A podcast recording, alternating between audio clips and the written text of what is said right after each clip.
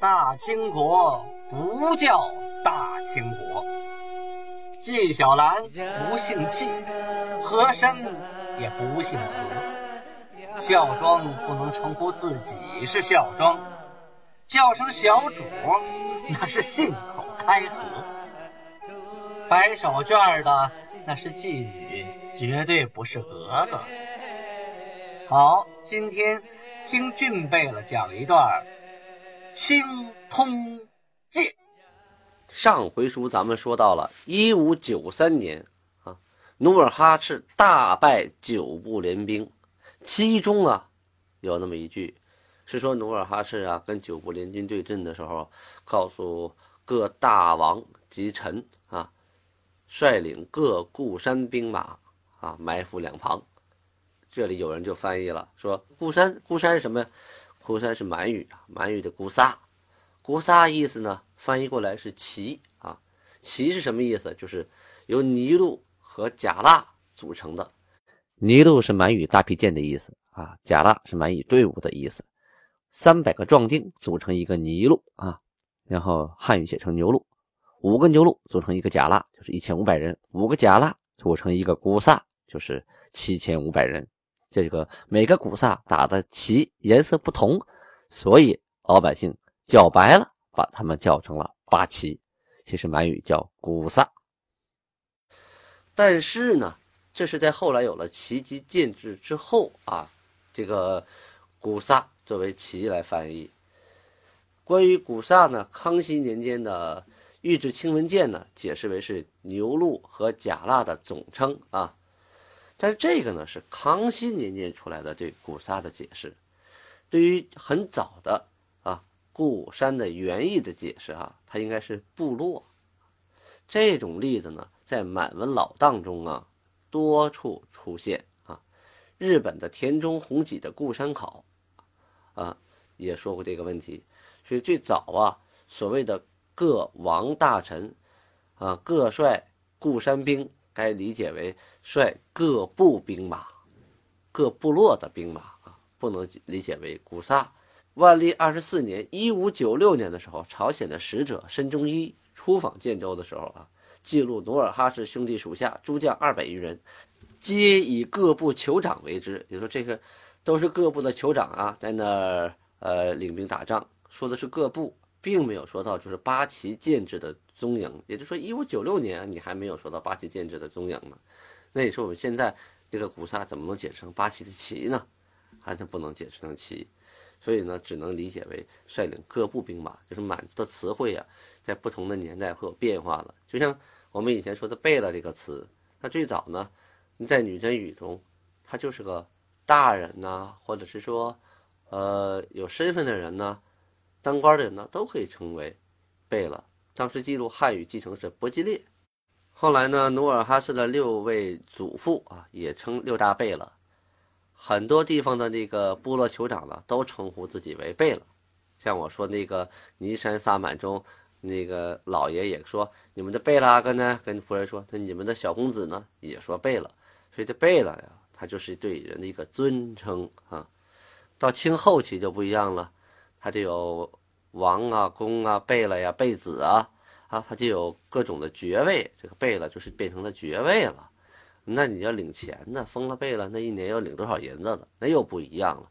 现在呢，假如说谁叫谁贝了，就有点是一个开玩笑了，就像我这俊贝了哈，这就是一网名，并不是谁给我封的，我也领不着工资啊。包括我录这个东西，也没人给我开钱，义务的。主要是啊，清朝啊，离我们还不算甚远，还有很多很多的史料可以查。包括小的时候呢，跟太爷爷呀、姥姥啊、姥爷啊聊天，他们都是清朝末期生人啊，他们还能讲一些故事给我们听，因为他们小的时候，他们的父亲，啊，他们的爷爷奶奶那都是清朝人，所以说还能讲到好多的历史的遗留的一些真实的情况，民间的还有宫廷里的，多少能听到一些。现在呢，我们年轻人得到的关于清朝的东西，大多数都是从影视剧当中。因为不能保证说影视剧都拍的跟纪录片一样那观众就不去看了。艺术源于生活，它必须得高于生活。一五九三年呢，努尔哈赤灭了九部联军啊，还组织了一次进京的朝贡啊，就是做了一笔大买卖。明廷呢，赏宴如例啊，就是说该请你吃请你吃，该请你喝请你喝，该给你钱给你钱啊，该换东西换东西，明廷跟没事一样啊。他不管你这边打的跟热窑似的啊，你打的赢了，反而得到了明廷的重视啊，你可以代替明廷来管理其他的人诸部。咱们划分两头啊，九部联军来打建州，被努尔哈赤打败了。打败之后啊，这事儿也不能算完。首先呢，其中有两个部分，一个是长白山的朱舍里部和纳音部，这两部啊，从地理位置上啊。归建州管辖，也就是说，它应该是努尔哈赤的治下啊，应该是归努尔哈赤管的地方。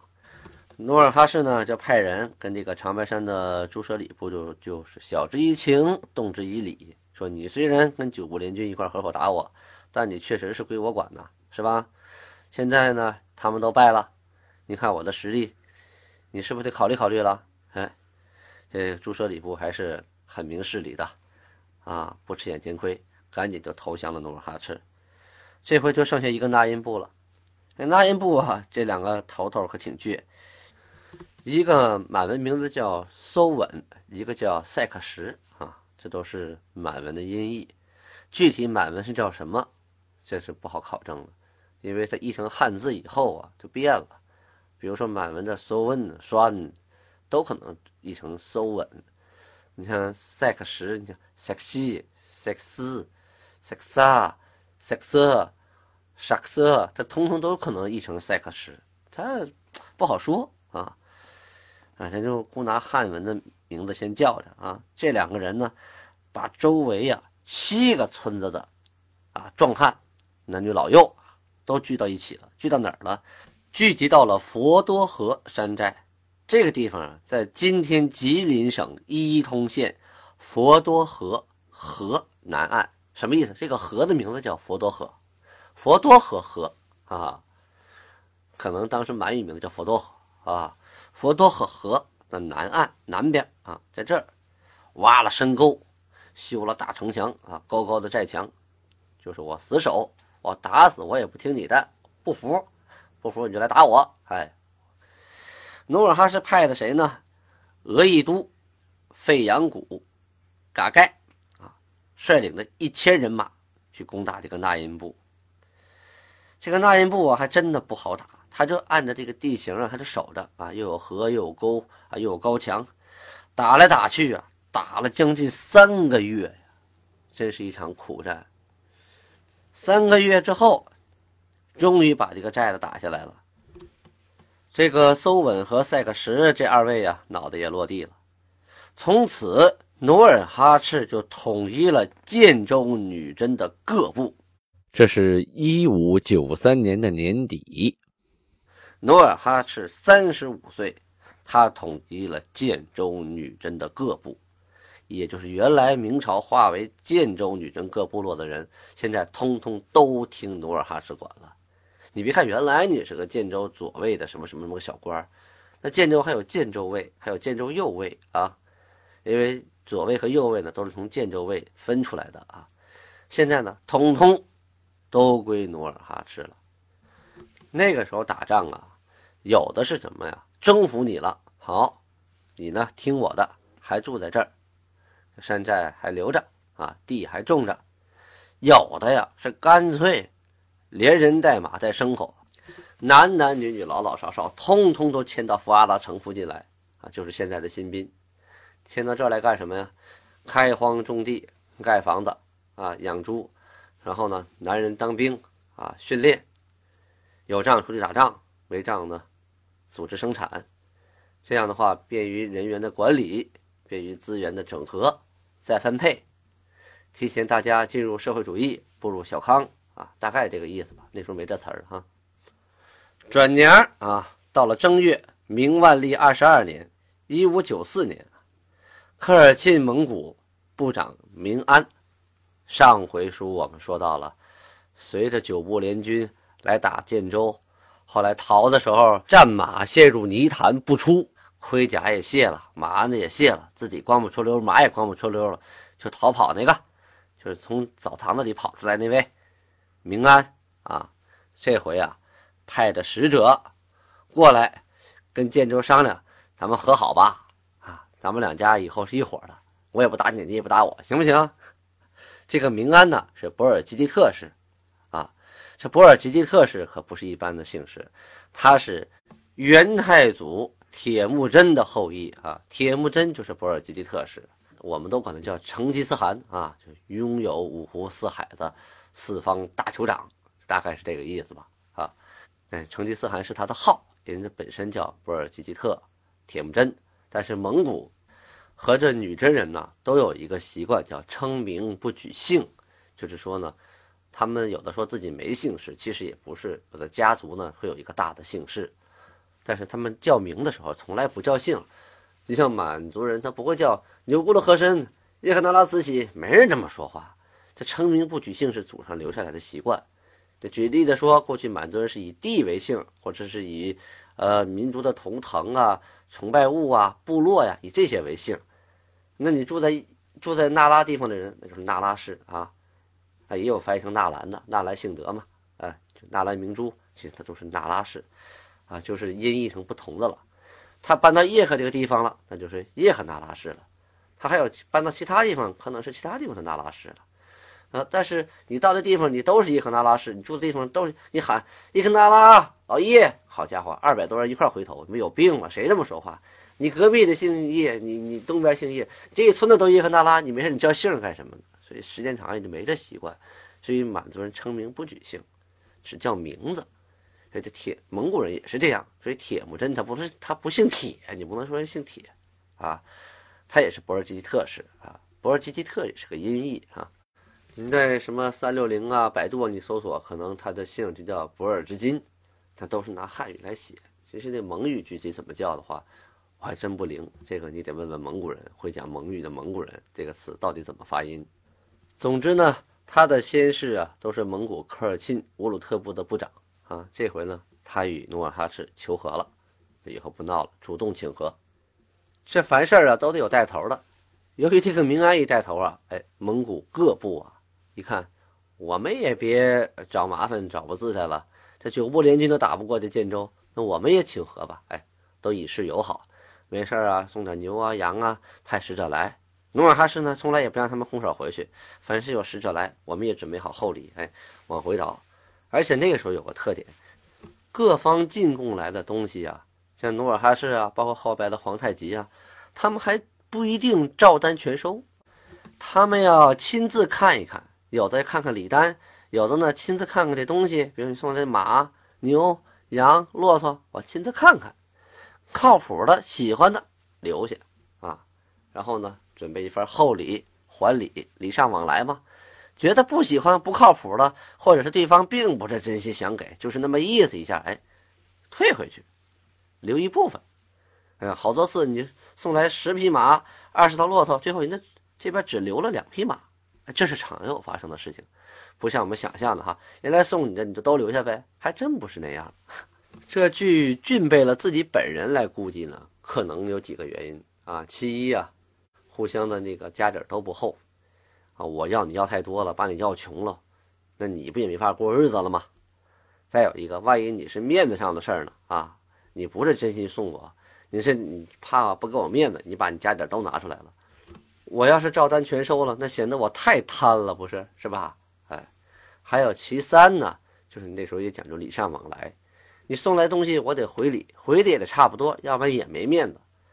可是你送来的这个马有好有不好。啊，有的都带死不拉活了，有的老母马，有的小马，也不能干活，也不能打仗，我还得给你养着，那我还得回更好的礼，这就不划算了。所以挑两匹靠谱的留下来，其他的退回去。回礼的时候也不用考虑回那么多了。